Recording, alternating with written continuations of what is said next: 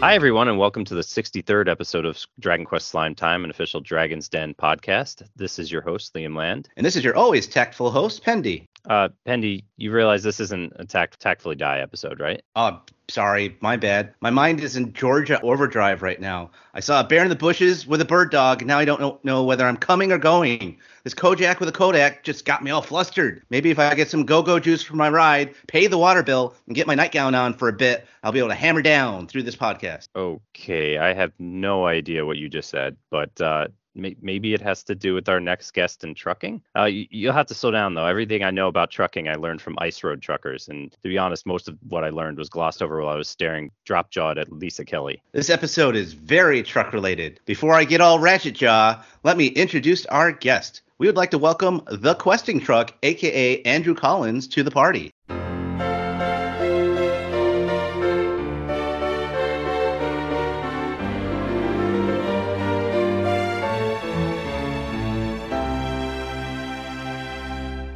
Hello, hello. Welcome. He did a, a very creative audio let's play of Dragon Quest One for his Questing on the Road podcast series. His podcast series is also unique as he has done each episode from inside his big rig truck between stops as he travels the country hauling goods for his job. Yeah, th- this is great because I do have a decent sized list of trucking related questions that come to mind while listening to his podcast. So let's get to know our guest. Yes. So, the Questing Truck, how did you originally get into the Dragon Quest series? Well, uh, I'm pretty sure. I mean, it's, it's been well over 30 years ago. I got I played Dragon Quest One, and I'm pretty sure I got it through the Nintendo Power thing. Oh, where nice. You got it for free and so forth. Yeah, Mhm. yeah. And uh, since then, I've, I've played it. Mostly, I played through uh, well, one, two. Well, played through is a bit much.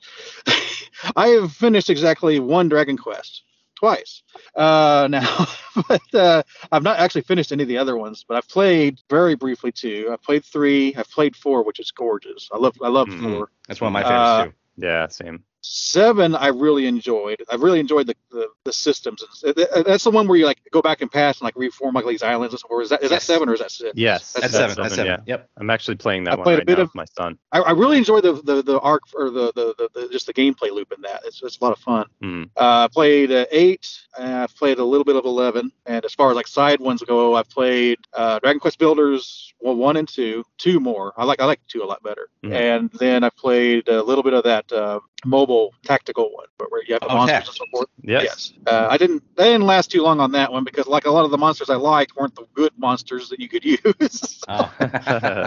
So, uh, what what's your favorite thing about the Dragon Quest series from the games you've played so far? uh, a big thing is the artwork. Really, it it has a very every game. It's it's very similar. It's all. I think it's all about who's Armano who does it. Uh, Akira Uh, Toriyama. Yeah. Toriyama. Okay. Yeah, the same he artist is- every time. Yep. I mean, you always know you're playing a Dragon Quest game, regardless. You know, when, when you go into like Final Fantasy, those can be rather significantly different. There might be a couple things that's the same, but uh, from the music to the artwork, it's just always kind of that same very quaint uh, feel to it. You know, it, it. It's not over the top, but it's it's really cartoony. But I like that. It, I like I like that art style. Mm-hmm. Uh, Yeah, Nice. if you're You know, familiar it, with it- Dragon it goes Ball, from the characters and the yeah. it's the same Yeah. artist as the Dragon Ball series or franchise. Okay, yeah, I can see that. I can see that. hmm So, do you have any favorite monsters or characters from the series? Well, my memory's rough as far as like characters go. Um, I I know I liked Alena from Oh, okay. four. That's that's a class. and, and classic. Kiryl. yeah. Yeah. and I know Oh, she's yeah. really popular, so it's not really a surprise. Uh, I don't really know the characters very well. Like I, I can remember like a couple. I know like an eight. You have Jessica, and I can't remember his name, but this guy kind of talks Cockney, has like these weird hair, and has Oh, big hammer. Genghis. Yangus. Genghis. Yeah, that's, Yeah. Core Blimey. yeah, yeah, yeah. He he has that. I don't know what it's called. It's like a, a, a Cockney accent or something like that. Yeah. yeah, the you, you British, got it. British Yep. Cockney That's it. accent. um, as far as like monsters are concerned, uh, I've I really enjoy like the uh, golem. The golem is one, one of my favorites. I, Mm. I just like the way it looks. Yeah. Uh, the knight errant type stuff, those look kind of cool too. Although I think the golem still beats him out. And as far as like cuteness goes, you can't really beat the little slime. um, so, is there a specific music track that resonated with you as you've been playing? Yeah, like like I know later on, like music gets a lot more in depth. Like uh, as I was playing through one, because one of the things I really enjoy about a lot of these RPGs, especially like the Final Fantasy series, is the music. I, I, I love the music from those games. I'll, I'll just like listen to the soundtrack. I don't really do that so much with Dragon Quest, but then I don't really know. I've not played enough of like all the games to know like all that there is. So if I, but if I was going to limit myself to just the first one, that's the one I've most recently played. Uh, well, you know, of course the fanfare is iconic, it's, but uh, I actually just really like the overworld theme. Oh, that's cool. Oh yeah, it's definitely. very, it's very. I could listen to it for a long time. It doesn't. It isn't abrasive. It's very passive. It's very calming. I, I really enjoy it.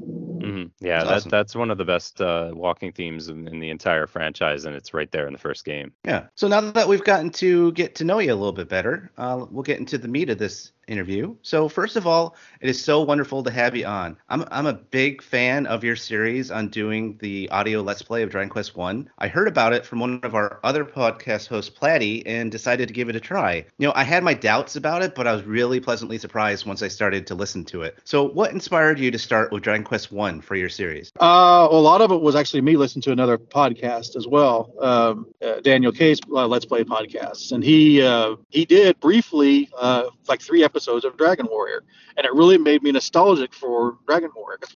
I, I associate Dragon, like if you were to ask me like I'm a fan, I'm probably more of a fan of Final Fantasy than I am Dragon Warrior, but Mhm. I associate like my childhood with Dragon Warrior a lot more. You know, being with my you know, cousins and so forth, we, that's the game we played more. We, we enjoyed both. It just seems like Dragon Warrior was the one we always played. So it made me really nostalgic for it. And then, but then he stopped doing it. I'm like, well, I wanted to hear more. So I said, well, I guess I can do it. So I, I- I'll go play it. I guess I can go ahead and record it. So uh, that's kind of why I started with Dragon Warrior. is I, he stopped doing it, and I wanted to hear it. Nice. Nice. So, uh, what what drove uh, what drove you to dec- uh, decide to start the podcast? Is just listening to uh, other podcasts? Sorry for the awful pun there. Well, uh, I drove it. Um, the uh, the doing the pod, it isn't my first rodeo doing something like this. I Mhm. I did uh, YouTube for a very long time. Oh, Uh, I mean, I was never like one of these superstars like that, but you know, I had a you know nice little following. I, but I did mostly battle BattleTech back then, uh, MegaMek specifically. And uh, when the transition happened to where I basically I, I was a security guard forever, and I was the where I was working. Basically, they were getting rid of the security, and I was in a really dark place back then. That's that's when I really got into. I finally decided I needed to get back into doing the truck driving. Mhm. And part of the thing when I went into the truck driving is I kind of couldn't do YouTube anymore. There's just no way to like have the bandwidth I would need to even just upload. Know, and I never really strained did, did the streaming or anything like that. So you know, I kind of regretted not being able to continue that. Although the, then later on, I, I started hearing about these you know audio only let's plays, and that's kind of cool. I can do that while you know down the road. Just kind of I enjoy like you know watching let's plays, and, and it's similar. So uh, so then when I decided, man, I really want to play that again, I was like, you know, I could probably do this and actually do content again like I used to. Mhm. Uh, there there was a bit of you know hurdles and you know having to relearn some things, but that's kind of why I decided to go ahead and do the podcast instead of just you know playing by myself. Yeah, yeah. I mean, like like uh, um, Pendy said, you know, you you, you almost you kind of go into it with the doubts because I this is my first audio um uh let's play as well. I've never I've never kind of listened to one before uh, without Mhm. visually seeing it, and it is inc- it is an incredibly charming. Like you bring a lot to to this podcast. This is um uh it is it, bre- like goes beyond expectations in terms of like the amount of charm and creativity that you put into it, including like all those um uh you know Pendy you wanted to ask about the the, the little fictional openings. Yeah, that Um, runs right into my next question because like one of my favorite parts about your episodes are those little fan fiction openings that you do in the beginning. I'll actually post a Mhm. sample here for the audience. The Dragon Lord stepped out onto the balcony overlooking his castle and gazed up at the ever darkening clouds swirling overhead. Soon his spell would be completed, and the land would be restored to his monster kin. What few setbacks this hero from Tantegel had inflicted were annoying to be sure, but of no real consequence. He touched the amulet around his neck. The sphere of light contained within remained dormant. The spells he had placed on the amulet would continue to sap out of his strength. It wouldn't be long now. With a start, the Dragon Lord jerked his hand away from the amulet. For a moment, the Dragon Lord was bathed in light, and the clouds dissolved for a few seconds. They quickly reformed, however, and the light was again shut away. He carefully touched the amulet once more, but found it cool. That had never happened before. He resolved to reinforce the spells to prevent any such reoccurrence, when out of the corner of his eye he saw a glint. Focusing his eyes in the distance, he saw a strange prismatic path now connected his islands to the mainland. He had seen this before, and equally knew who must have been responsible. With a scowl, he retreated back into his castle to prepare for his guest and put an end to this once and for all. Where did you get the idea to make those a staple of your episode? Well, part of it was I wanted to, you know, if I was going to do a podcast, I wanted to stand out a little bit from other podcasts. That's part of it.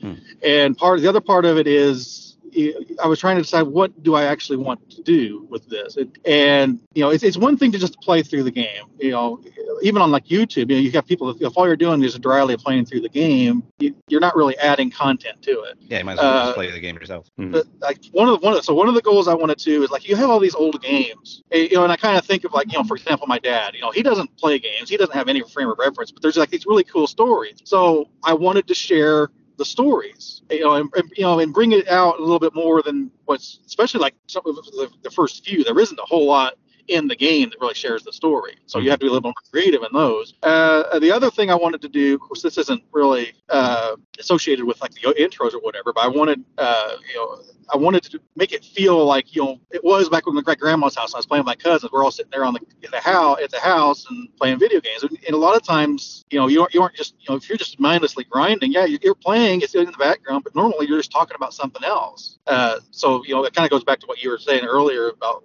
you know the, the, the, way I do the content as opposed to some other places. That's kind of why I do just kind of like chatter a little bit. You know, nothing's really going on. Oh yeah, and that's that's great too. Like when you're talking about the little things that are going on uh, with you lately and little updates about what's going on in your life as you're doing the grinding and stuff like that. That was entertaining too. Yeah, yeah. I remember you mentioning on that on the podcast as well. So uh, did you write the opening the openings in the beginning?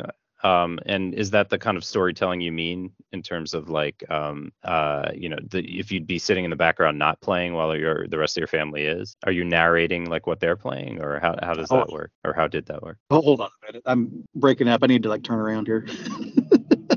Get back into Terre are you driving right now? I'm driving my car. Oh, okay.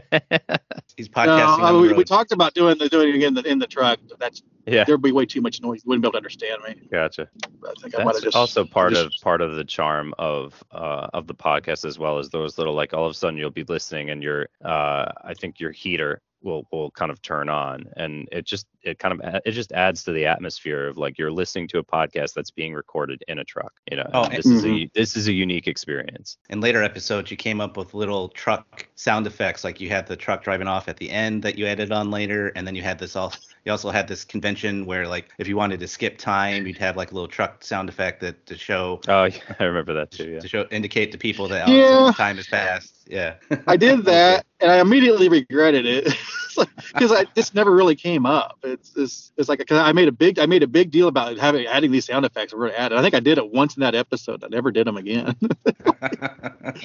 now, well, the the truck driving off though, I, I, think I had that since the very beginning. It's always yeah. at the very end. Okay, I, I, think I think I think I'm back to a more uh, stable area. Okay, what was the question again? Uh, so, so we were just talking about um, how you'd be at your your grandmother's house and everyone would be playing, but whoever's not playing is telling stories. Are they? Are you in that situation? Are you writing down or are you uh, narrating what's being played? Well, usually, uh, and we're not doing through uh, or like intro. So I'm I'm writing them. It's, yeah. And a lot of times that was that would cause delays in the episode because I didn't know what to say because uh, mm-hmm. originally there was just supposed to be recaps, like what happened before in the last episode. Sometimes yeah. not a whole lot happened in the last episode. I walked around and I killed a few monsters. right, uh, right. So it started being just whatever I could think of to do. If, if, if, it was a recap, great. If it was just what was coming up, you know, fine. Uh, but mostly I just wanted to, I wrote it to just try to kind of you know embellish a little bit, but also bring out the story that in a way that the old NES game really couldn't do. Right, right. Uh, but you know, when we, you know when we were kids, and it wouldn't be constantly. You know, sometimes just something really cool happens, and you know, we just you know jump up like you know start waving our arms and say, man, we just you know really hit him like this, and so you know, it's stuff like that. It wasn't any of these like storytelling, I would say. Just yeah, uh, nothing, but nothing worth writing down anyway. yeah, it's it's interesting to hear what uh, some of the inspiration for all of that came from. Um, so what what are you typically hauling in your truck when you're traveling and recording? From the podcast, I think you mentioned something about refrigerator trailer.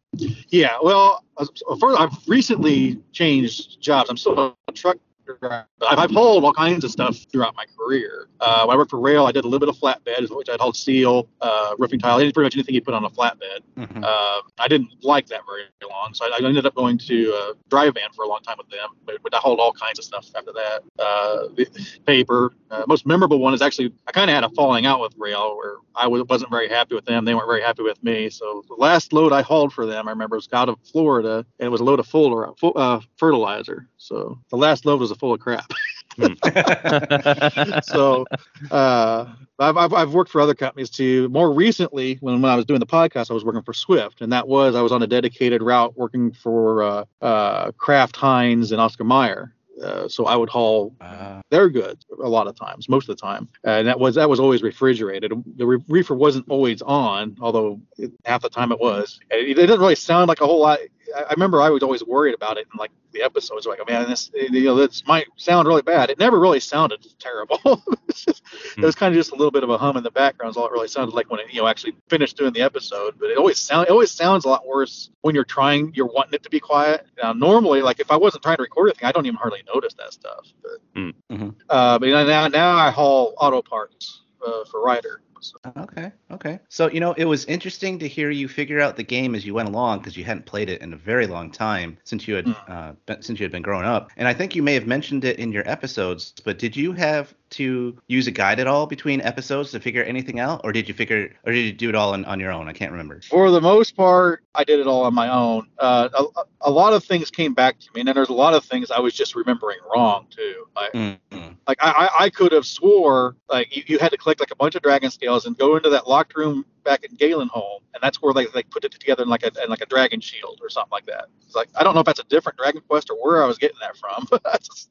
I could have swore that's what we ended up doing, and no, that, that had nothing to do with what was behind the door in Garinham. Uh, uh, for the most part, I did it myself. I remember looking up uh, when I when I went through the dungeon and got the fight the warrior ring, I think it was, or the Mhm. fighter ring. I had no idea what it did. I'd equip it, and like my stats didn't change. Like, well, what does this even do? I had to look that. Up. And then I, remember I don't remember what that does either. Does it it, increase it- it agility? just slightly increases it slightly increases your damage, but it doesn't it doesn't Oh. reflect the stats. I think it just reflects the damage. I, I don't Yeah. know. I kept it Yeah. equipped even though it didn't seem to do anything. Yeah, there's there's some items in the game where it doesn't really tell you what it does, and it's like, um, yeah, the dragon skill is kind of the of same way, although the dragon scale at least raises your defense by two, and you see it. yeah, yeah. Um, so in uh, in ice road truckers, where they're driving these massively heavy loads of mining equipment across the ice roads, and the truckers on the show tend to break down relatively frequently. Uh, Mhm. Mostly the mechanical complications are due to like the persistently harsh weather. So uh, seeing all kinds of weather, do you run into many issues with your truck breaking down on the road? Well, cold cold has a way of amplifying pre-existing problems. hmm uh, you know, a lot, you, you go through all, all summer, there'll be something wrong with your truck, and you may or may not even notice it. Uh, but then it gets cold, and all of a sudden, you know, it just it's a big problem. Uh, Yeah. Batteries, batteries is a big one on that. Uh, but um, uh, I've never I've never seen ice road truckers. I've seen like you know commercials for it. I've never actually watched it. I, I, I did a job I- for uh, I did a job for uh, uh, A&E a while back, so I had to I had to kind of post ads on it. Um, but uh, but yeah, I I just started to get like into it and, and watched like four se- four straight seasons in a row. So that's yeah, I don't think it's something I would want to do. Do the ice road. yeah. I don't even like doing ice here. You know, so the the uh the level of like the the the weights these guys were carrying across these roads and girl um they're pretty uh extreme so you know there was always the danger of like someone falling through it and it was it's just kind of an on your on your edge edge of your seat kind of uh kind of watch so yeah. i mean when well, you that's that's the goal of it. when you uh when you uh typically uh you know when it does happen um what happens with like your company and your boss when when the truck breaks down does that Well- complicate like you know do, are they blaming you or are they just kind of writing it off as like oh no, no, no, failure? they- they're not blaming me. It's like I, I with Swift. I don't really know Ryder's policy yet with it, but Swift, if I had a breakdown, uh, normally first thing I do, I, I call on road, which that- that's just the, that's the number for our maintenance guys, and they would try to get. You know, if I was if I was stranded somewhere, they'd try to get somebody out to me. Sometimes they'd want me to like they, they sometimes at wor- worst they would beg me, well, can you like make it up to this uh, truck stop? And you know, maybe yes, maybe no. Most of the time, no. uh, yeah, I, I, I try to work with as much as possible. You know, it's, it, it's like I said, it's not my fault. It's just it needs fixed. Yeah. Uh, and they would get they would get together with uh, a maintenance shop somewhere, and we get get my truck in. If it turned out that I it was going to be like more than a day, they would put me up in a hotel somewhere. Uh, if it was going to be significant, and it's never happened to me, but I know it happened to some people. If it was going to be there for like a couple weeks or something like that, then they would actually find you a loaner truck. Mhm. Uh, but no, they never blamed you. It's just, I mean, sure, it's irritating for all involved, but it's just, it's just one of those things. It's what is the reality of truck driving. Things break down. Yeah. Yeah. You know, before Makes we sense. get back into the the game, uh, I did want to have uh, I did have another kind of related truck driver question. And like of all the like major chain truck stops, like do you have like a favorite, like Love's or Flying J or or maybe even if I don't know if you ever been to like a Buc-ee's or anything like that? Uh, well, Buc-ee's doesn't allow truck driving. Oh, they don't. Okay. Well, it's one of those things that really annoys me because you see signs for them everywhere. And my sister, she lives down in Texas. She's going to Buc-ee's all the time. And, you know, you know, I, I can never go there with a truck. But I'm Uh, sorry. What did you say your favorite was? uh, Petro TA. There's, it's the same, basically the same company, but uh, Oh, TAs. Okay. Okay. And mainly The because they have the nice big restaurants in them. Oh, okay. That makes sense. That makes sense. Well, okay. that Oh, plus they always have like reserved parking usually, so it was it, it would be an easy thing for me to just pull up a TA. You know, the next TA I would come up to, reserve Mhm. a spot, then I'd be there, then I get my shower, I'd get you know something good to eat, get out of the truck for a while and relax. Uh, that was that's a big thing. You know, you, you're in the truck so much, you, you kind of have to take it off every once again. Yeah, that's Mhm. that's another thing that I think uh, I, I I didn't appreciate before, fully appreciate before listening to the podcast is that you're living in the truck. Yeah, it was you know, my home. on- Uh, yeah, it's not like you're I would stopping at stay out. hotels every night. No, no, uh, not not over the road like that. Uh, I I would stay out for four to six weeks straight, mhm. uh, and come home for like four to six days. Gotcha. Uh, so yeah, it, I, that little box is what I lived in. I, I remember uh, I have a uh, my cousin, well, the same cousin that I played Dragon uh, Warrior with, you know, when I was a kid. He drives trucks as well, and we talk a lot. And we occasionally float the idea of, like doing teams and would quickly shoot it down because I mean we like each other, but I don't think we like each other that much. uh, and you're, you're you're looking at an area that's a, actually slightly smaller than a prison cell. Mhm. Now, obviously, I can leave any time. I'm not a prisoner, but uh, it, it can get pretty cramped. Uh, I bet. I bet. Um, Yeah. so what, what were uh, um, what were the most challenging aspects of travel when you were doing this podcast? travel or Yeah, like uh, just uh, you're you're traveling while at the same time doing the podcast oh like what was okay what was challenging about the podcast doing the podcast um while while traveling. Like what were the challenge challenging? We have uh, Pendy as a sound is a big one Okay. Oh, okay. uh yeah uh so- sound the sound is a big one because there are a lot of ambient sounds and also this really isn't really anywhere convenient to set up microphones uh, another big one is whenever I, especially uh, once I started like messing with the switch instead of just having it in my hand and actually having it on the TV and so forth, uh, I basically had to hook everything up. So I get back here in my bunk and then I have to like hook wires back and forth just to get everything hooked up so I could record it and see it and do it. Uh, then they'll then, then also I'm trying to figure out what to do with the microphone. So it was it, it was never static. Like every time I wanted to do an episode, I basically had to set everything up which and sometimes I didn't feel like setting everything up, so I'd go to bed. You know, well, that happened a lot of times. I just like I just don't just I'm tired. I, I you know drove all day. I just want to go to bed. Mhm. Uh, yeah. Yeah, and then you also had I remember from the episodes you had an incident where had some troubles with a with a TV from, from Oh, breaking yeah, down, yeah. from falling apart twice. from the, the vibrations of the truck. It happened twice. Yeah. Uh, yeah, yeah. The first the first time, yeah, it was just it, it was basically I, I don't even know how it was staying. I was just hanging on by a thread. By the time I finally got home and got it turned taken off, uh, I replaced. I basically replaced it with basically basically the same model. I, I thought I thought maybe it was just a some kind of a flaw in the manufacturer of that one. It just it had like a weak part, you know, back to it. Well, it started happening to the next one I bought, but I was watching for it too, so I saw it a lot earlier and I caught it. And the final fix was I just had to get a smaller TV, which I think technically is probably more fit for that anyway, that mount anyway, because where you put it in uh, the little cubby hole above the refrigerator and below some cabinets, it fit a lot better there. So uh, Yeah. yeah, the, the vibration just in general, I'm pretty sure the vibration is also what killed my first microphone. I, I bought a really nice microphone, uh, Mhm. and I- and I wanted to get a really high top quality one because I knew I was going to do like that the parody I did, and also I, I was thinking I was going to do more parodies.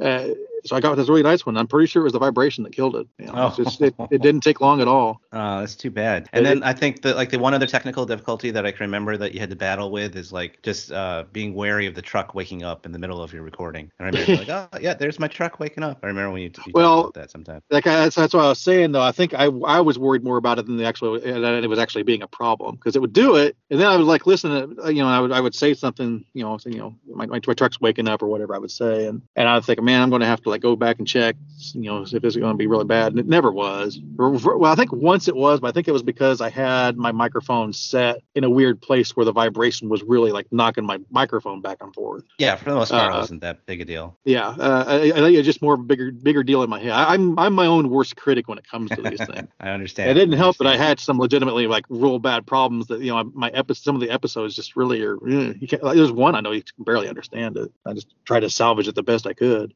Hmm hmm But now, getting back to the game, uh, what do you think were some of the more more uh, challenging aspects of the game? Mm, well, I mean, honestly, I, didn't really find it that challenging. uh, I, I suppose the most challenging thing would be the you know, kind of the maze-like structure of the dungeons when you don't really have a whole lot of light. Uh, you know, that's not that wasn't like super challenging though. Uh, something frustrating though, something that really irritated me about about just the game in general was was the design choice to use the limitations of the UI to hide stuff, and not and not just Mhm. like optional side stuff. It's like mainline story like stuff. Like you have to like skirt the edge of Tantegel Castle to go get the Sunstone. It's like it just it just seems so corny. It, I, yeah, you, you kind of do the same thing. You do the same thing in Room Rimuldar for the magic key. Yep. And then you have the the the, the door behind Garinham where you just push against the darkness. You know, well, no, there's a door there. If you were in there, you would see that that's completely open path that goes back to behind there. you but because of just the way they designed the UI, it looks like Yeah. it's a challenge. It's secret, and it's not really. It, that that kind of stuff just really grated on me a little bit. You know, it's not nothing to rage over, but just kind of like, eh, Yeah, you know. I remember when yeah when you got to Rimuldar and the person was like uh telling you how to get to the fairy flute and you're like I got that earlier because there was a shiny spot like there's definitely the stuff original like that. NES, there was no, there was Yes. no shiny spots in the original NES. I, I remember that's one of the things. Is like, then this is Yeah. way easier. It's just like, you know, there's yeah. anything at all, it's a shiny spot. And even when I when I came across the Mark of Erdrick, it's like I knew that it was down there somewhere in the swamp. I knew I was going to have to go find the clue to get it, and I was going to use the Princess Pledge like I did in the NES. And Yeah. and the part of the problem, I, I I meant to go straight to Cantlin Town, and I I, I took a wrong turn, Mhm. uh, which as you do in trekking, uh, it's the only way to go the extra mile but uh, uh, just all of a sudden, just randomly, I was going down, the, going across that swamp, and a little exclamation go- part goes above my head. Like, what? I click it, like, oh yeah, right. It's, these, this is here. I knew this was here. It just, it just startled me that they were just telling me, just straight up. You know, with- with- It's like they weren't they they didn't think modern audiences were prepared for the challenge of the original. Well, th- there is a little bit of that in just gaming in general. It's a lot of games don't do. I don't know if they're necessarily easier, but they, they don't challenge you mentally, uh, you know, the way they used to. Yeah. Yeah, they hold your hand a little bit more than they used to. Dragon Quest Eleven Yes. is a good example of that too, where they they they tell you like who are the key people to go talk to with the different colors and things like that. Mhm. And to a degree, I actually appreciate that because I don't have a lot unlimited time. Yeah. And, Yeah, and you know, I was gonna say when when we had these four, uh, the original four Dragon Warrior games re- that were released, there was no game facts, so everything No. was like word of mouth. Like the ki- the the couple. occasionally there'd be something in. Nintendo Power. Yep. Uh, yeah, yeah, yeah. Well, I know like uh, four came out at the very end of the life cycle of the NES, which I think Yeah. is why it looked so beautiful to me. It just it, Yeah. it looked really beautiful and it actually had story, you know, people, you know, characters that were talking to you were playing. And Yeah. I don't think you had that in I mean you, you you in two and three, I don't remember them being like active characters. Maybe they are. Like I've not played them, but I think it was the fourth. The fourth one was the first one where like every town you go to, there's a problem you need to solve. Um, Yeah, and then- and then there's more- staple. And there's more Mm. active things that you you do with the character. The char- there's more characterization in general. Two, you know, in two there wasn't really so much that you saw from Gwalen or, or Cannock. Uh, three, they, they were all blank blank slate characters, so you didn't have that Yeah. at all. Four, yeah, because they were like really custom started- made basically, weren't they in three? Yeah, Other, yeah, other than I guess the main character. Yeah, Or, yeah, know, custom maybe the made. main Yep. character. I don't know. Yeah, the, Um, you just had you had the main character, and then the you had a party that you got to recruit from Pa- uh, Patty's place to, or I forget what it's what it's called, but where you get to go to recruit your characters, and you can choose what class they start with and all that. Yeah. Yeah. Three- Oh, yeah, three always, yeah, you always always seem to have like the nameless, the the the, the protagonist that never speaks, Right. which is that's another reason I kind of do the intros. Is like you never really hear his inner monologue or what Yeah. he's thinking. Uh, I, I don't know. Games. That's one thing that actually kind of turns me off to Dragon Quest a little bit is that the the main character has no real personality. Well, I, I think it was actually done that way on purpose because the main character It was. supposed to be you. Yes, So it's yeah. like you are playing the role. Which and I, and I can respect that decision, but in practice, it just I remember like Final Fantasy 14 does that too. Mhm. And they've mercifully kind of gotten away from it in like later expansions, but it's like you're just like this name, this nameless guy. Most he ever does is nod. It's like he never Right. says Well, anything. All this yeah, crazy stuff's going on around you. In 11, they have flashbacks to when he's a child and he talks then. So at some point, I'm like, all right, where when did this guy lose his voice?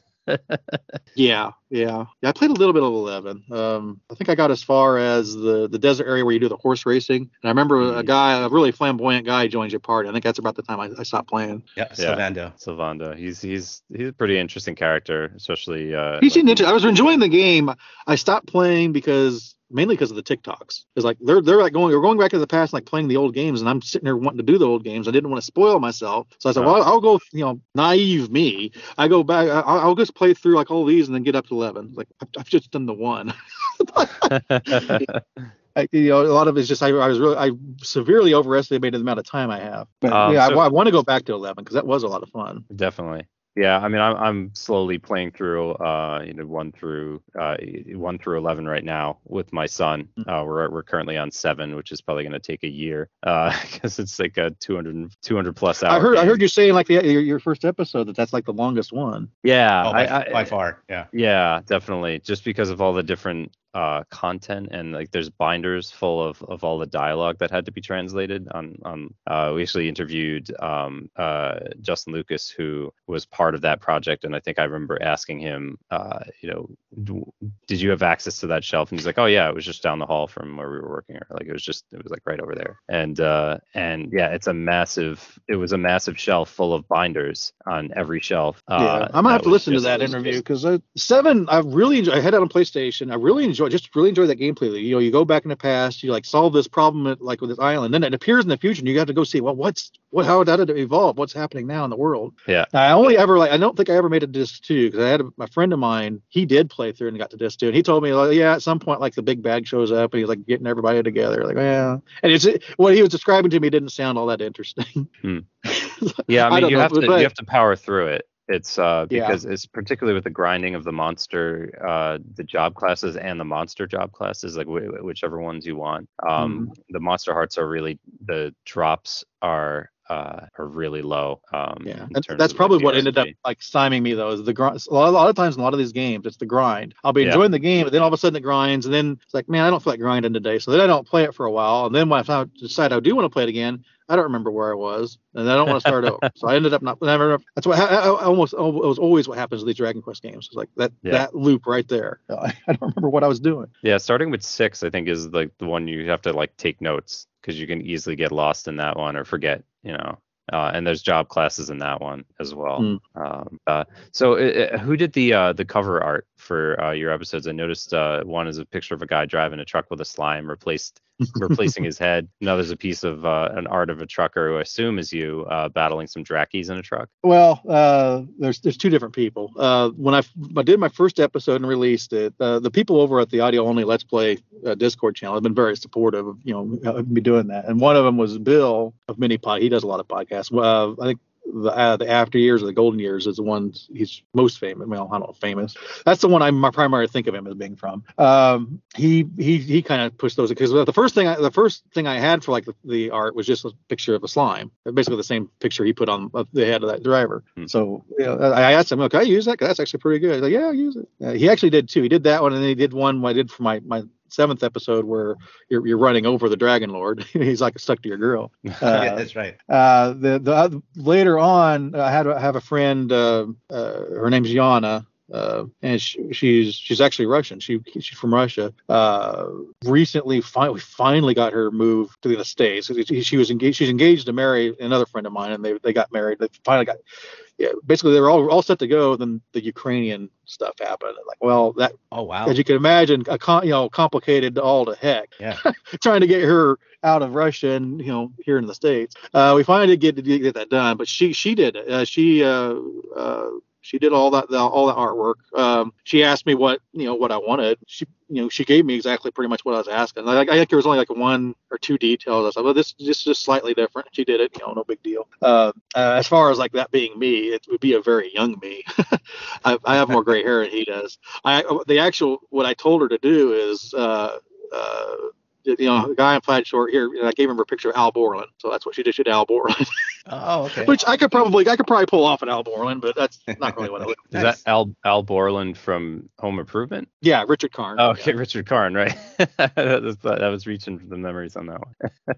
I like him. I, I, I, I liked him, and like we did Family Feud too. He's a real good guy. Oh yeah, oh, yeah, yeah, that's right. I remember from that. Yeah, awesome. Hey, so getting back into uh, going back into trucking. So how did you end up getting uh, into trucking as as a career field?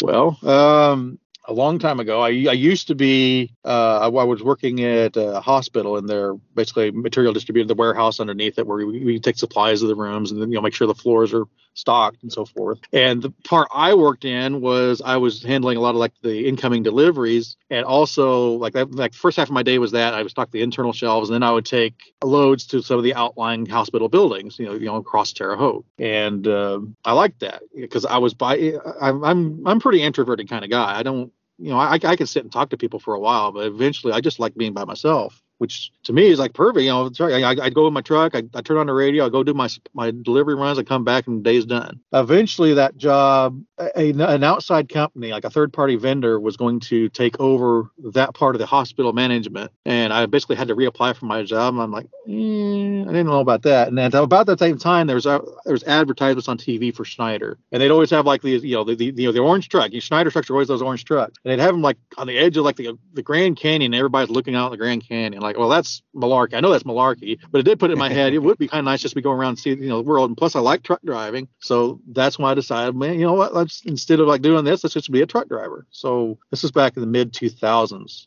uh, early 2000, I think 2003. And I worked for several companies then. Uh, unfortunately, I'm also very young back then. I don't, I, I didn't have the discipline to be a truck driver back then. Uh, so I was, I was only there for about three years. For I worked for like three different companies. Uh, eventually, I decided I need to get out of this, and I went, I went to school to be an aircraft mechanic. I'm not an aircraft mechanic because I really don't think I would want to be one. then I was a security guard for about oh, 12 years, and I was like, you know, and eventually that that job ended because they've. I don't know. I don't remember if they were going for a different, if a different security company or if they were just getting rid of security altogether. Where I was, I, I wasn't very happy with it. I, I, I, finally decided where you know why am I going back into trucking? Because uh, even with security, I, I, worked for Great Dane Trailers. They and all I would do all day there was. Uh, basically ship empty trailer. You know, some people come in, get the empty trailers, and go ship them out. And then I was basically working for automotive company. Uh, it's, it's actually ironically the same automotive company that I'm working now with Ryder. I'm basically wow. on the other side of it with I'm hauling the parts for Subaru. So hmm. uh, so that that's kind of where I where I am and why I'm a truck driver. and how I yes, got there. there were many uh, different cities that you recorded from that you kind of uh, you start off each episode telling telling us where you are. Um, mm-hmm. So and you mentioned that you're usually gone from home for about like four four weeks. Um, so how far do you usually travel? Well, and a lot of that was me. I I ha- I had the option if I wanted to, I could come home every every two weeks. Uh, it's just I'm single. I don't need to go home. I go home and see my, my mom and dad. I, I like going home and seeing mom and dad and you know kids and being and being home, being able to like not be in the truck for a while. But uh, most people don't do it that way.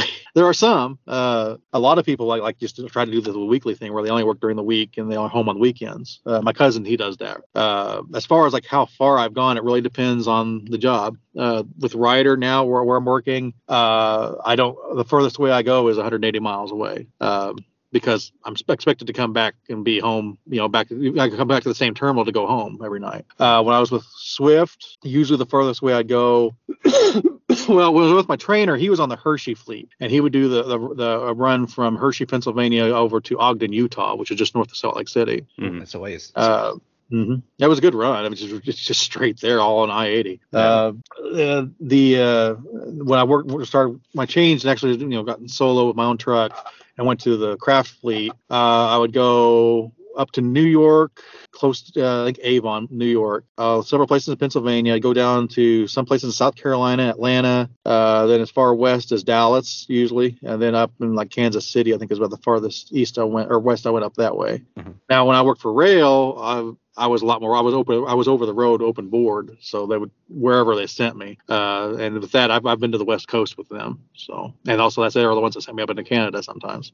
Okay. Okay. So like how many hours a day do you typically drive? Like what with what you do now and like especially during when you were podcasting Dragon Quest 1 like how like how many hours a day did you drive? Cuz I remember hearing years ago that the max number of hours a truckers could drive got a lot more regulated uh, than it used to be. Well it's been regulated I don't remember when the original regulation happened but it happened in the 80s or something like that and I didn't start driving until the 2000s uh, th- there were regulations back in the 2000s I remember when I first started they actually changed it more to what it is now but it is regulated. It's uh, you're only allowed to drive in any eight day period, uh, or uh, well, okay, you're only allowed to drive, and this is going to get a little complicated.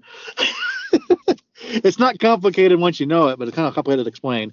Um, at the start of my day, I basically I'll, I'll go on duty, and everything's ELD now, so it's all on like a tablet. I push the on duty button, and the timer starts right there. There's a 14 hour clock. Uh-huh. Now, 14 hours, no matter what I do, if all I do is sit there all day and on duty, after 14 hours, I'm not allowed to drive. Uh-huh. Now, if I do drive within that 14 hour period, I can drive at most 11 hours. Oh, okay, gotcha. Uh, after that, you're in violation. And also, after eight hours, regardless of where what you're doing, you have to take a 30 minute break. Mm-hmm. Uh, but on duty time will count for that. So you don't you, you could be off duty, you could be in sleeper, or you could be on duty. Like you feel a lot a lot of times I would take the opportunity when I'm fueling up to do you know my 30 minute break right there. Mm-hmm. Uh, and then there's also an additional requirement where at any eight day period, you can only work up to 70 hours. Gotcha. So what I would tend to do when I was over the road is I would space it out so I never had to take a reset. Because the only way to get around like the, that that 70 hour rule, like let's say you did 70 hours in five days, which is easily doable. Uh, I, I almost do that now with Ryder.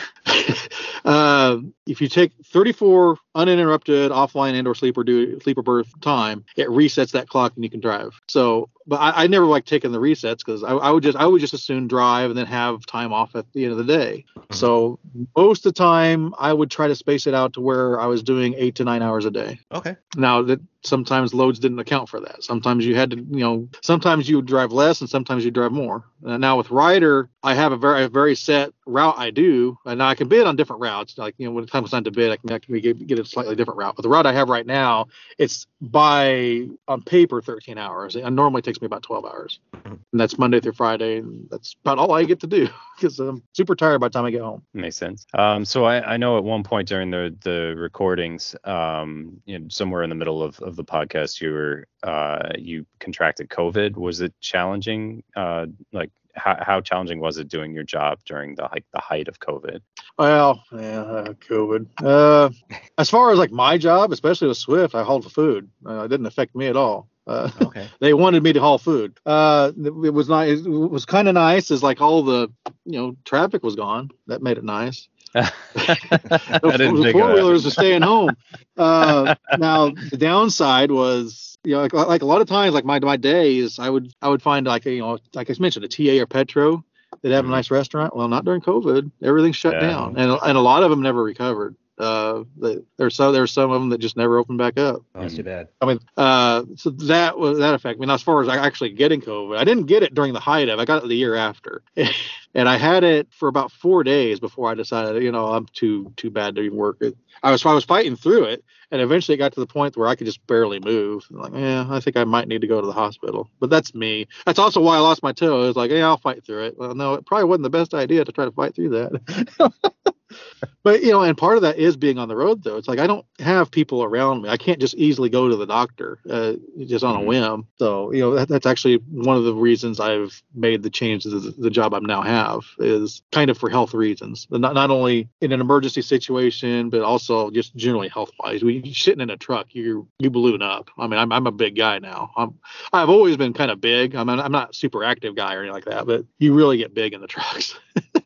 if you don't yeah, do something and, ha- and, having like a daily route when you're coming back home, I, I, imagine that would give you more flexibility to do appointments or whatever you need to take care of. Depending on where when you're doing it, yeah, that, that that's another thing. Uh, what I what I used to do is like I I let my home time. Like I said, I only come home like every other month. Right. I would line up all of my doctor's appointments for when I'm home. So basically, anytime I go home, it's just a series of doctor's appointments, doctor appointment, doctor appointment. Yeah. So you know that, that kind of like sucked some of the fun out of being home. But, Mm. but it was nice to be able to do it. It was, it was always nice to have that flexibility too, where I went home when it was time. You know, I, these are my doctor appointments. They never had any single issue with getting me home when I needed to get home. So, Oh, that's good. That's good. But you know, uh, switching gears again, uh, the song parody that you created near the end of your podcast run on Dragon Quest One was fantastic. How did you come up with the idea for doing the using that song and then putting in your own Dragon Quest lyrics to it?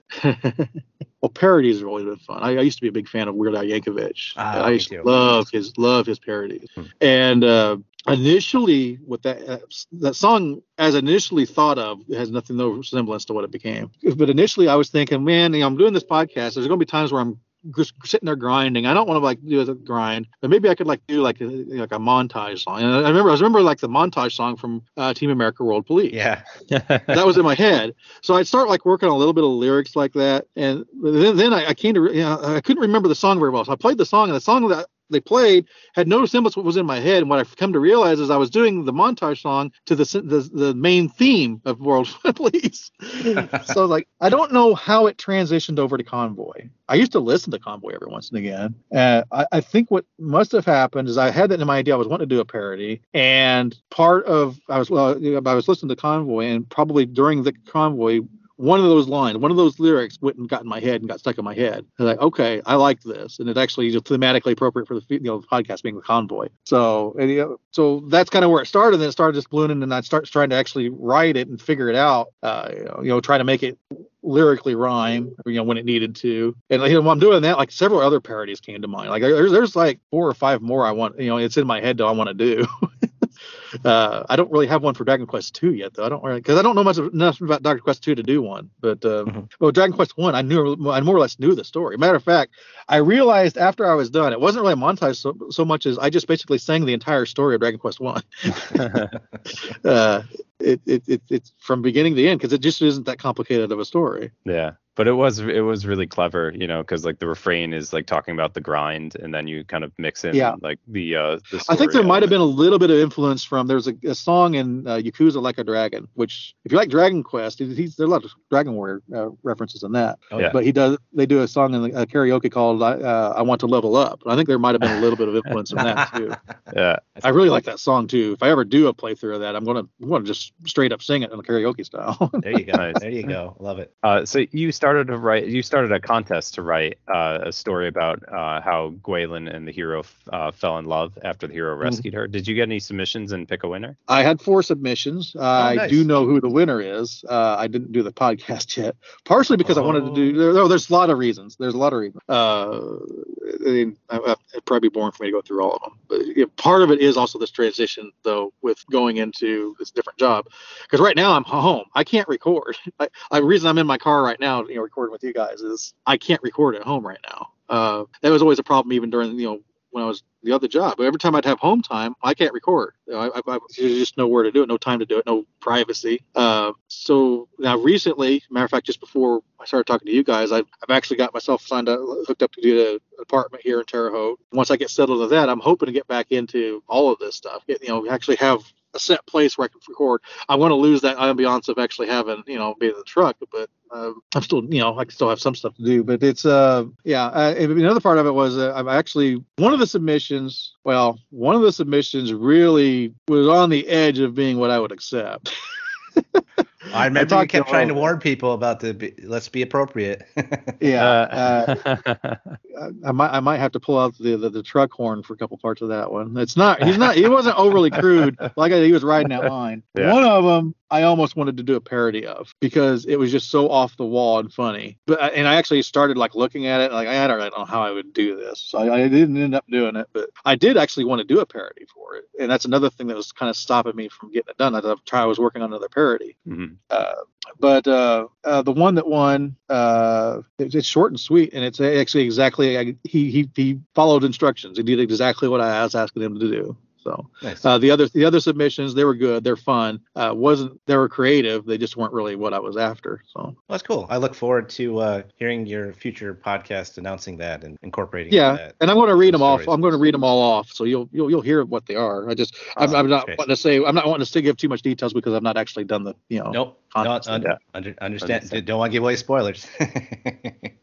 That's great. But uh, so for for Dragon Quest One, what would be your overall impression of the game now that you've completed it recently? And feel free to be brutally honest, because you know we know that what you played is a good remake, but it's still a very old game. Well, you're right. It is it is a very old game. Um, it shows its age, but one positive I would say about Dragon Quest One is because it's so short, you don't really have time to get bored with the fact that it's an old game. It's just you kind of go through it. It's really quick, uh, very simple story. There's not much to it. You know, if you just want to like, yeah, I'll play around with, especially in the remake where you, the graphics are a little bit better. You kind of have the more modern versions of the monsters, although they're named weird sometimes. Was that just me, or is that actually something weird about the remake? Oh, they, yeah, that was the remake. There've been several different localization styles for what they name everything that it's hard to keep track of from over the years. It was Yeah. different, you know, they started out with different names in Dragon the Dragon Warrior games and then they've switched over to different names and third names and fifth names and I'm exaggerating, but yeah, it's there's it's there's definitely it's definitely different in what you played to what you played as a kid. Yeah. Yeah. well, I knew in like the, the, the as terms of like the spells, like you'd have like the hurt more and hurt spell. Mhm. I know it's sizzle and sizzle, sizzle and sizzle now, which that but that sizzle and sizzle is actually consistent with everything that comes after. Mhm. Uh, uh, but then there's like some of the names of the monsters is like that isn't what that is. sometimes it was, and sometimes it wasn't. It was very very strange. You know, Yeah, I was like kind the- of like the doubting wyvern- myself. Like, the wyvern Uh, and the chimera. hmm And also the like the mages, the ledgermen or mages or whatever. It's like I don't think Mhm. that's. Of course, I don't even know if those are in other ones because there there is like your standard like warlock or whatever that's in you know kind of common in ones later. Yeah. Mhm. Yeah, they called them like prestidigitators or something like that. Yeah, it was just just a really weird name. the- yes, uh, it is. Yeah, but Um, overall, I, I, I, would- I wouldn't never like say this is the greatest thing ever. You know, go play this. But like, if you just want something quick and short, I mean, and it's also it's just, this is the granddaddy. You know, this is Yeah, where yeah. A lot of RPGs come from. Exactly. Uh, just from that standpoint, it's worth a playthrough. I think. Yeah. And like I said, it, it, the remake the remake is easier, so it's not it's not even you kind of remove even that complication because the old Mhm. game was a lot more brutal. Oh, yeah, I don't pla- remember it being anywhere near this easy. Yeah, I played through it recently and I was like, oh my god, I've, I've been spoiled by all the remakes over the years. I still love the original, just for because it really just takes me back to childhood when I was like 10 years old. I played it for the first time. Yeah, yeah. So yeah. Um. So you mentioned that you might uh, do Dragon Quest 2 in the future. Are you planning on podcasting through the entire mainline series at some point? It is the original plan. I don't know how well I'll be able to do it. I, I, I wanted to continue doing them. Matter of fact, I even little Easter egg at the end of the song about it. Uh, of doing tw- two. Um, but yeah, I want to do two. I want to do three for sure. Although at this point, I might actually have stalled long enough to actually get the 3D remake of it, the 2D 3D one. oh yeah, you could. Oh, yeah. Probably We're looking. We're, we have no idea when it's coming out yet, but we're we're thinking that it's gonna since it's gonna be the 35th anniversary of the game next year in Japan, anyways, when it came out in Japan, that we're Yeah. thinking that it might come out sometime during that year. Yeah, I'm, I'm I'm kind of interested in that. I remember three being a lot of fun. I remember two not being so much fun. uh, Two two can be Uh, rough for some people, yeah. is the remake better? Yeah. Oh, yeah. It, it, it has some improvements for sure. Uh, and like one of the one of the uh, there was some things in it like Cannock would die pretty easily, and that was like a, long running joke. And they beefed him up a, a bit and and made some other Yeah. things a little bit better. But it, it still cool. can be a little challenging, especially like the the very end of the game and going to this the infinite infamous cave of Rhone and places I- like that. Did they fix Yeah. the fact that like yeah, Rhone, which I think is called something different in the in the in the remake, but like Yeah. you get to this this like uh, icy kind of wasteland uh, at the end, and uh, like several of the monsters there that you fight are the hardest in the game, and they have unblockable death spells. Uh, still there. Um, you can still get that's the still there. Did they? They didn't give you because in three, I think they give you like a, a give life rock or something that you can just have in your possession that kind of cancels out an, an instant death spell. Yeah, it- which they've had ever since then, but I don't know if it's in the remake for two. I don't think it is. I could be wrong. Yeah. Uh, feel free to feel free to correct me after. That's something to look forward to. At least you have more in two. people around to not game over immediately. Yeah, and, and Yeah, that's the other well, thing. Like yeah, only it's a one of group the death spell. yeah, and only one of the characters uh, in the original had revive to to revive one of your dead party members. Yeah, Uh, in the in the Cannock, right? remake, you have both the both of your party members, Cannock and Gwaelin, can do revive, so that helps too. Yeah, so that that's what was brutal about the original too, is that the the only guy with the revive spell is always usually the first to die. Yeah. You keep saying like Gwaelin and whatnot. Is, is are they named in two? Because I remember in one I had to like do research to like find the quote unquote official name of the hero. Uh, I think yeah, I think you might be mixing it up with. Uh, I am. Bendy. Did you say Gwaelin? Gwaelin I, is. I'm, uh, mis- I'm mixing up a little bit of a but thou must but thou must Dragon Yeah. Quest One princess.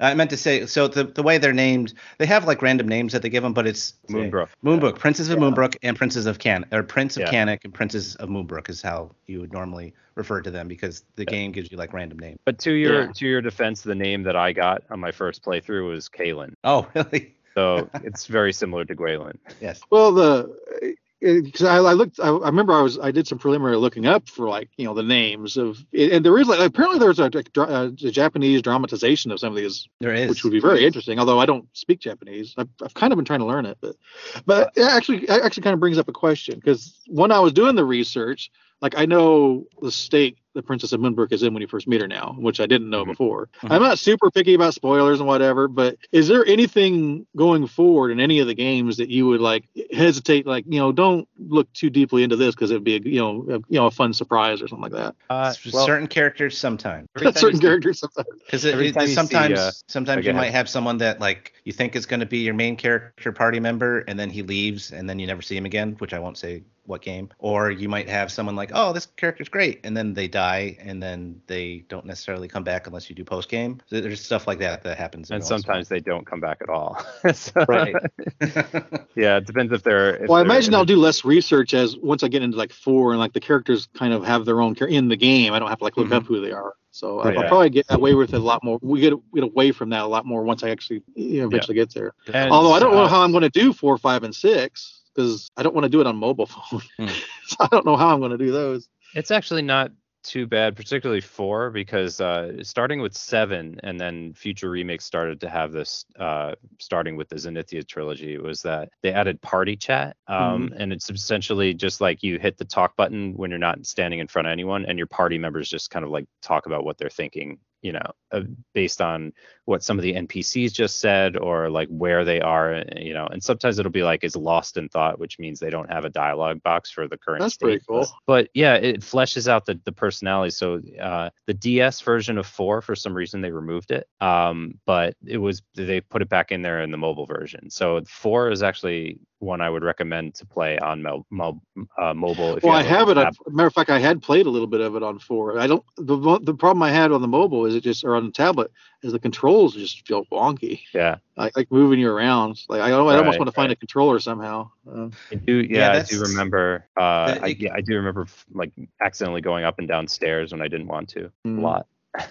Sorry, Penny. What were you gonna say? no i was just going to say yeah there is a learning curve to playing the games on mobile but once you get over that learning curve which doesn't take too long then it's actually not that bad because I, uh, had some difficulties when I first started playing the mobile games. But then after I got used to it after a while, I was like, oh, this is actually not not that bad. That's great. Yeah. Yeah. And the original. I've got some of time to figure it out. I love I love four the original, but uh, by the time you get to chapter five, um, they the original doesn't really handle the um, the AI controlled party members well um, because it doesn't give you full control. Um, and then in, starting in I think it was maybe five you get you you get the option to like uh, give orders to everyone. Um, but in the original for four you uh, by chapter five they're like okay you no longer control these characters. We're going to do all the attacks and spells and stuff. So that can be difficult um, and it it re- really is night and day when you play the remake for four uh, you get and you get that full control then you really can tackle the bosses the way you want to Okay, that's that's pretty Um, cool. Yeah, I, I would expect that's kind of surprising they didn't have that to begin with. It seems like that's the easier option, just let the player control it.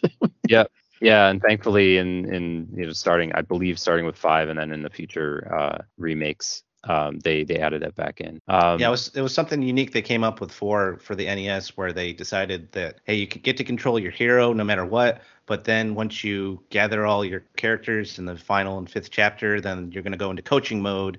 You're just going to tell them like different uh, methods of attack or defense to use and just let them go at it. So something Yeah. they were experimenting with back in the day. yeah, that's an interesting thought. You know, it's an interesting experiment. yeah, Yeah. but it like it kind of reminds me a little bit of like the uh, a proto version of the Gambit system from uh, Final Fantasy twelve. Yeah, but the, the the AI wasn't there yet for like the Famicom NES era. So you then you have like uh, Brey just spamming ice spells and they're failing on like uh, Uh, on a boss that that's like not that strong against ice or or they're Or you had- not buffing the characters like you want. They're not casting oomph. You know, Or you had, uh, super helpful. Or you had Kiryl. You know, you were talking about Alena and Kiryl being one of your favorite characters, or Cristo Mhm. Kiryl, depending on the version you're playing. He Yeah. would he was infamous for using his uh, oh yeah. thwack spell against Yeah. people to try and do the instant kill and, Yeah. and to no avail. And Even on yeah, bosses, he'd be I like using too. it against bosses and stuff. He's like, "What are you doing?" um, but you, yeah, you. That's men- one of those things we as mentioned- players, whereas like your character, I'm like, I have this really cool spell that instantly end this, and it ain't working. No. Yeah. they, they they they do make fun of that in the heroes games a lot. I think his coup de grace is like him trying to cast it Quack, over quack, and over quack, again and failing. I have played the first Heroes game. I really enjoyed it. Uh, I really enjoyed the first Heroes game. Uh, is it, it's two. Is the they have a second one now, dot two, don't they? yeah, Yes. yeah. I haven't gotten to play that one as much because it was released around the time my son was born, and now my PS4 is uh, has since died. so um, I have it, and I'm looking forward to playing that and Builders 2, uh, which came out around the time my daughter was born. Uh, so I do have Builders backlog two of was a lot of fun. Builders yeah i did i did get i did get like a fraction of the way through it and then i had to uh stop due to like life events I think I did the first two islands, and I got to a point where I was supposed to be like on the there's like that middle that big creative island where everybody kind of gathers, and they were building a pyramid, I think, and they were wanting to help. But I didn't know how to get them to help me. And I got very confused and frustrated, and I think that's where I stopped playing it. yeah um so one of the things you you were talking about in terms of like uh you know wanting uh, in terms of like uh spoilers and everything um just the one thing i will say is like every time you see puff puff because i noticed you mentioned you mentioned this in uh in one of your episodes and you're like ah i'm gonna have to guess what that is. Um so that is like that's like a i think it's a toriyama inside joke about a uh like a boob massage on the face. Um and that that's been Well, like there's there's a long GIF around of like the Final Fantasy VIII character, like has two slimes on each side. And it's kind yeah of yeah yeah, the the dq8 uh like yeah the that the, so they've been kind of making jokes about what that is you know the first time i saw that was in i think the Or first they had like the saw that in the 3ds now. Like the, I guess they do they just like fade to black whenever you do the puff puffs now. I, sometimes yeah some like in the games, yeah. Yeah because they want to leave it up to imagination but i think that's the origin of what it is but like yeah, Yeah, the, like I, the- like I said, I, I could be rather crude about it and like guess at what just happened there.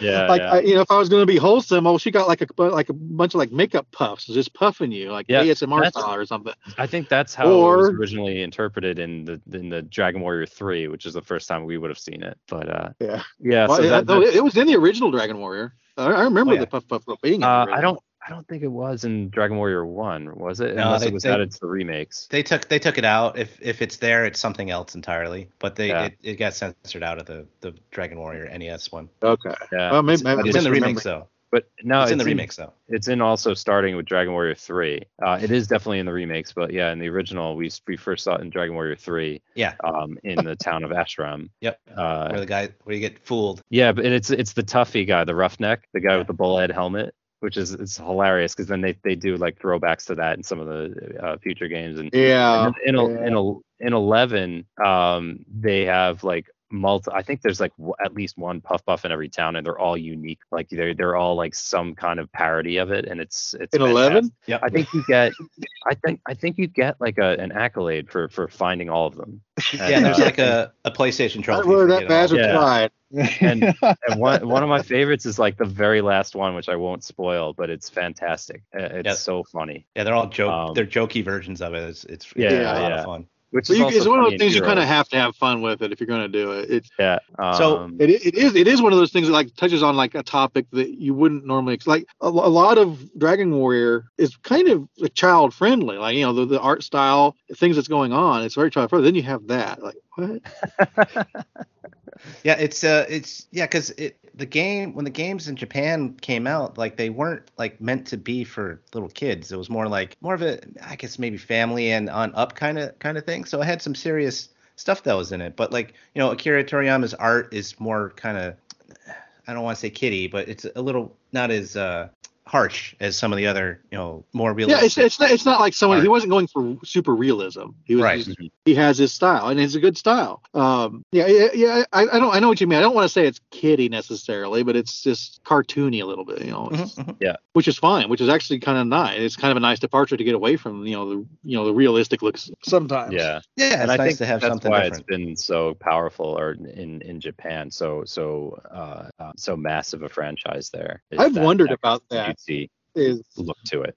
I- I've wondered about that because I, I I remember reading, and it's true with me. Like in the United States and the West, Final Fantasy is like far by far the more popular. Whereas in Japan, I know they go nuts for Dragon Warrior. Yeah. Oh yeah. Like, like and I, it's like, and I, I, I, one of my challenges is like, why is that exactly? You know?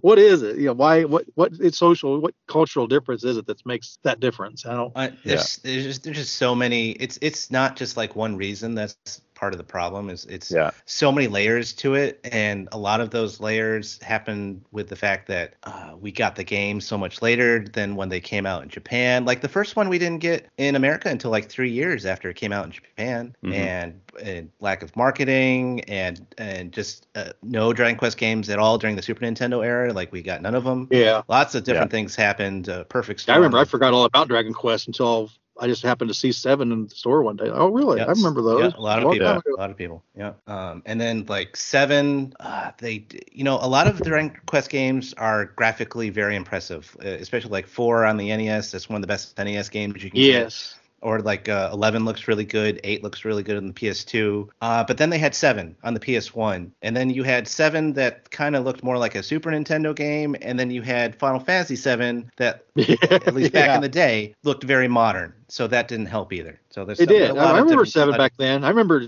I mean, people joke about it now, but you know, when you lived back there, I, I still to this day know why. It's just so much more impressive. hmm hmm So yeah, just lots of different things like that that came together that hurt Dragon Quest over the years. That it just never took off as as much as uh, Final Fantasy did over here in the West. Yeah.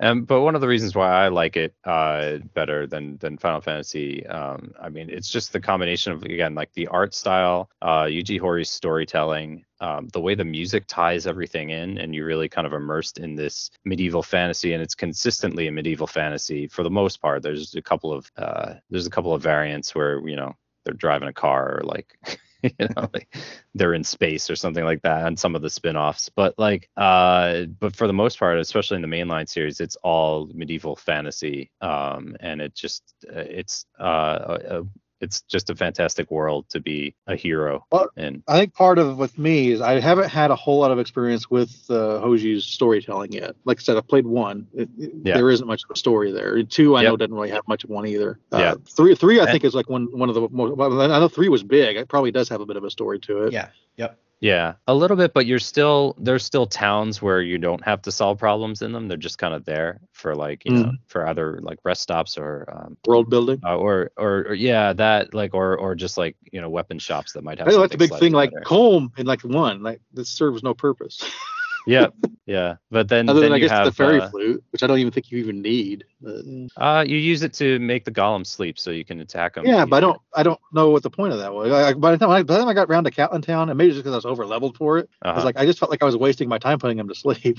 uh, but did you fight him without it i don't remember no, I fought him with it. I did it because this is the big moment. This is why I've had this Yeah. fairy flute this entire game. I Yeah. want to use it now. Like, yeah. He went to sleep for one turn. I was like it didn't matter. Uh, um but yeah I, I actually forgot what i was talking about too no, that- no, that's that's good. That's fine because let's uh let's go into the uh, the other podcasts that you have. And after you finish Dragon Quest One, you ended up going on to play, and I'm not sure if I'm pronouncing this right because I'm bad with that. Valkyria Chronicles. That's Um, about what I would say. Valkyrie Chronicles is what I say. It's, I don't know the Okay. exact pronunciation either. We can all Uh, well, it's, not, it's the same podcast. It's a different, it's different Right. game.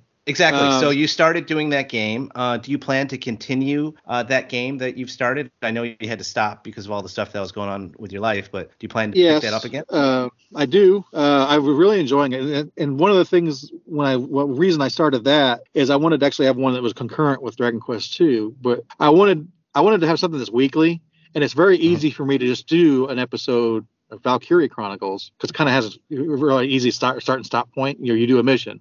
Um, whereas with Dragon Quest, when, I do Dragon Quest two, like when I did the Dragon Quest one, I wanted to be able to like take my time, edit, like do the intros, do what, do the fun stuff I want to do at that episode, and do you know, and and and go that way. Now, one thing I did find out that I needed to get like a, a video converter, which is going to be really nice when I do go back to Dragon Quest because the sound's going to be a lot better. Because uh, I just be, I'll be recording straight from the game instead of like Oh, from my cool. TV into the microphones way I was Nice. doing it. Nice. But yeah, I definitely want to do that. I'm, I was even actually halfway tempted to kind of do it the way NoCat does it and actually record the video and actually maybe put the video up on YouTube as well, but still do it in the audio Let's Play format. So I'm I'm still basically speaking, but if you wanted to like look over and see what was actually going on, you could. But I that's that was more complicated than what I could do in the truck, so I never ended up doing that. Gotcha. So you mentioned NoCat. Are there any other podcasts you would recommend to us that you like? Uh, well, I have a broad interest, uh, so I'll confine myself to gaming.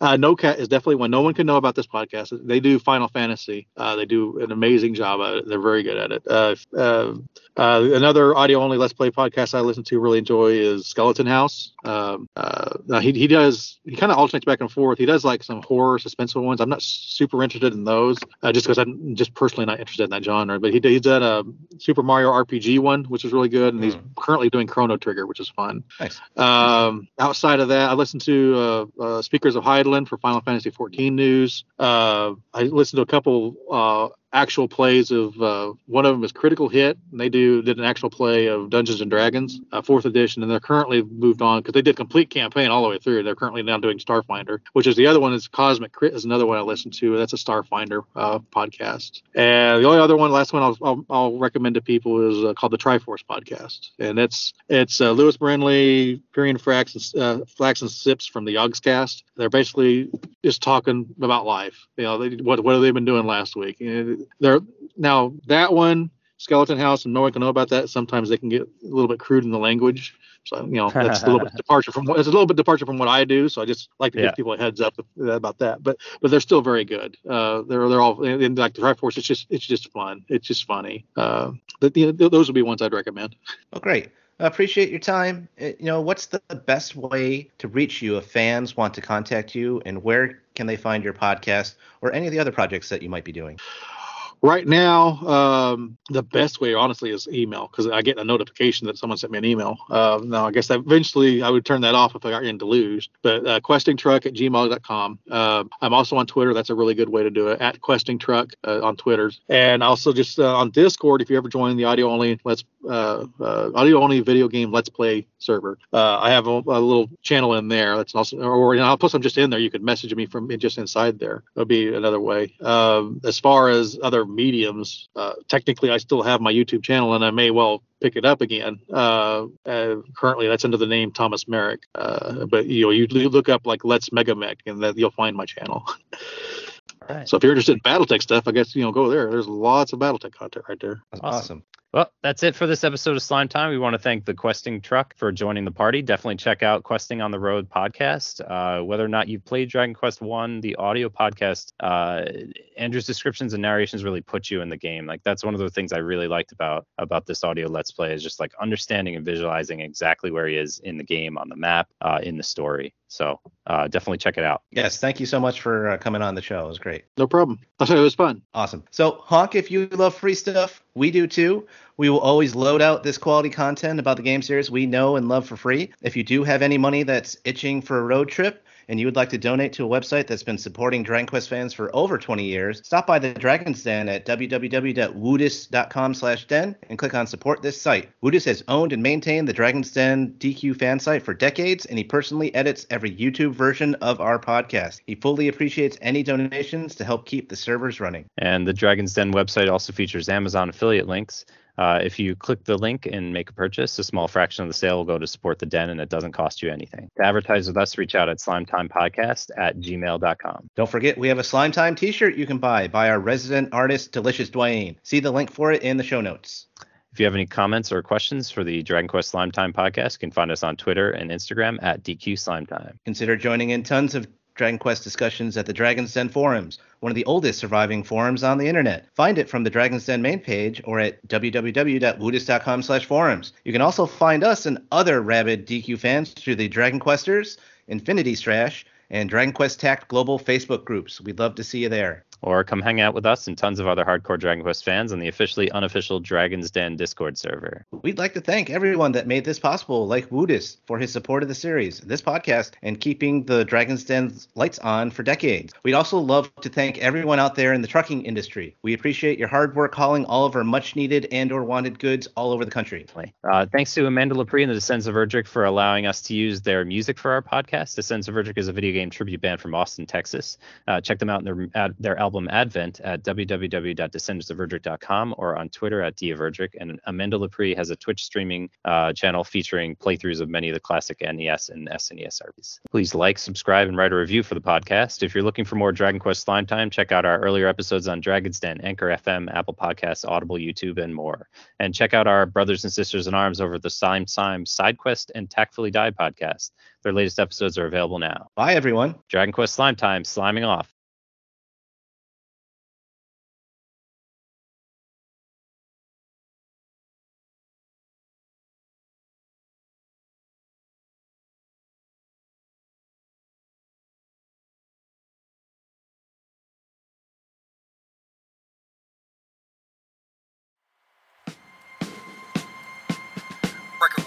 This here's the questing truck. You got a copy on me, Hero? Come on. Yeah, Hero, 10 4, for sure, for sure. Seems we're good. Straight to Elfgard, come on. Yeah, that's a big 10 4 there, Hero. We're definitely going through some woods. Mercy's sakes alive, looks like we're grinding us some levels.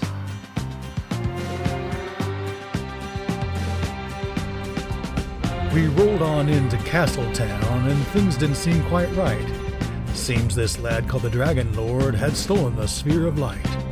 The people there were quite distraught, as when he fled the scene, he took their princess to the east, intent to have a queen.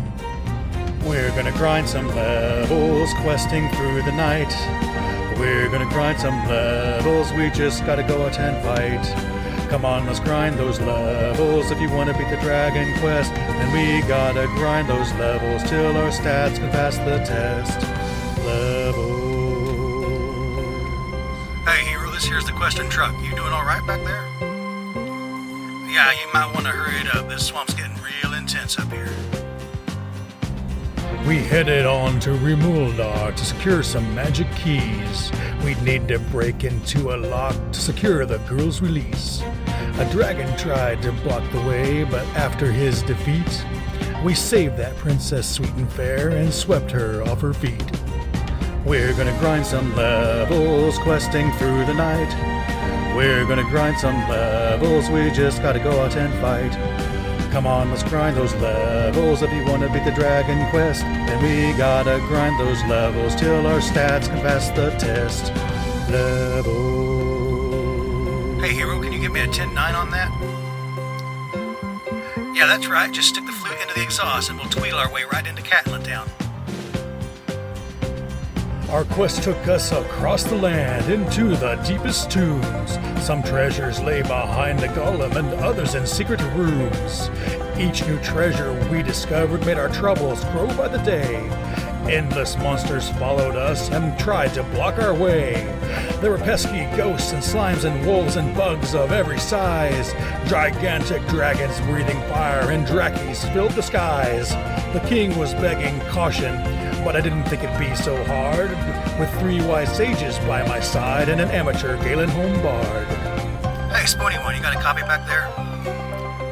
Yeah, see if you can head back to the end and maybe work on a victory song. Yeah, one of the sages is getting agitated and he can use all the practice he can get. When rain and sun did chance to meet, it made a rainbow road. I crossed that sucker blazing fast, I'm sure I passed up Toad. The Dragon Lord was getting nervous and tried to change his luck. Seems the rake had an offer to make, but a deal isn't what got struck. We're gonna grind some levels, questing through the night. We're gonna grind some levels, we just gotta go out and fight. Come on, let's grind those levels. If you want to beat the Dragon Quest, then we gotta grind those levels till our stats can pass the test. Levels. Yeah, 10 4 here. What's your 20?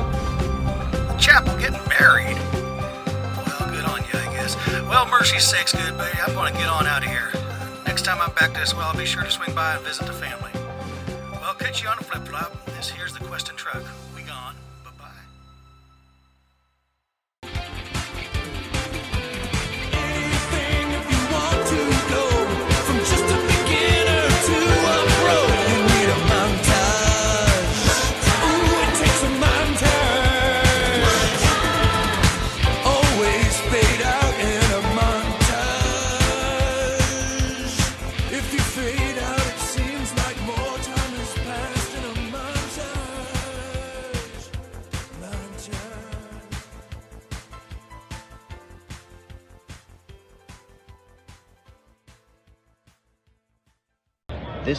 Goochtrude for Slime Time, reminding you all that you must complete your adventure.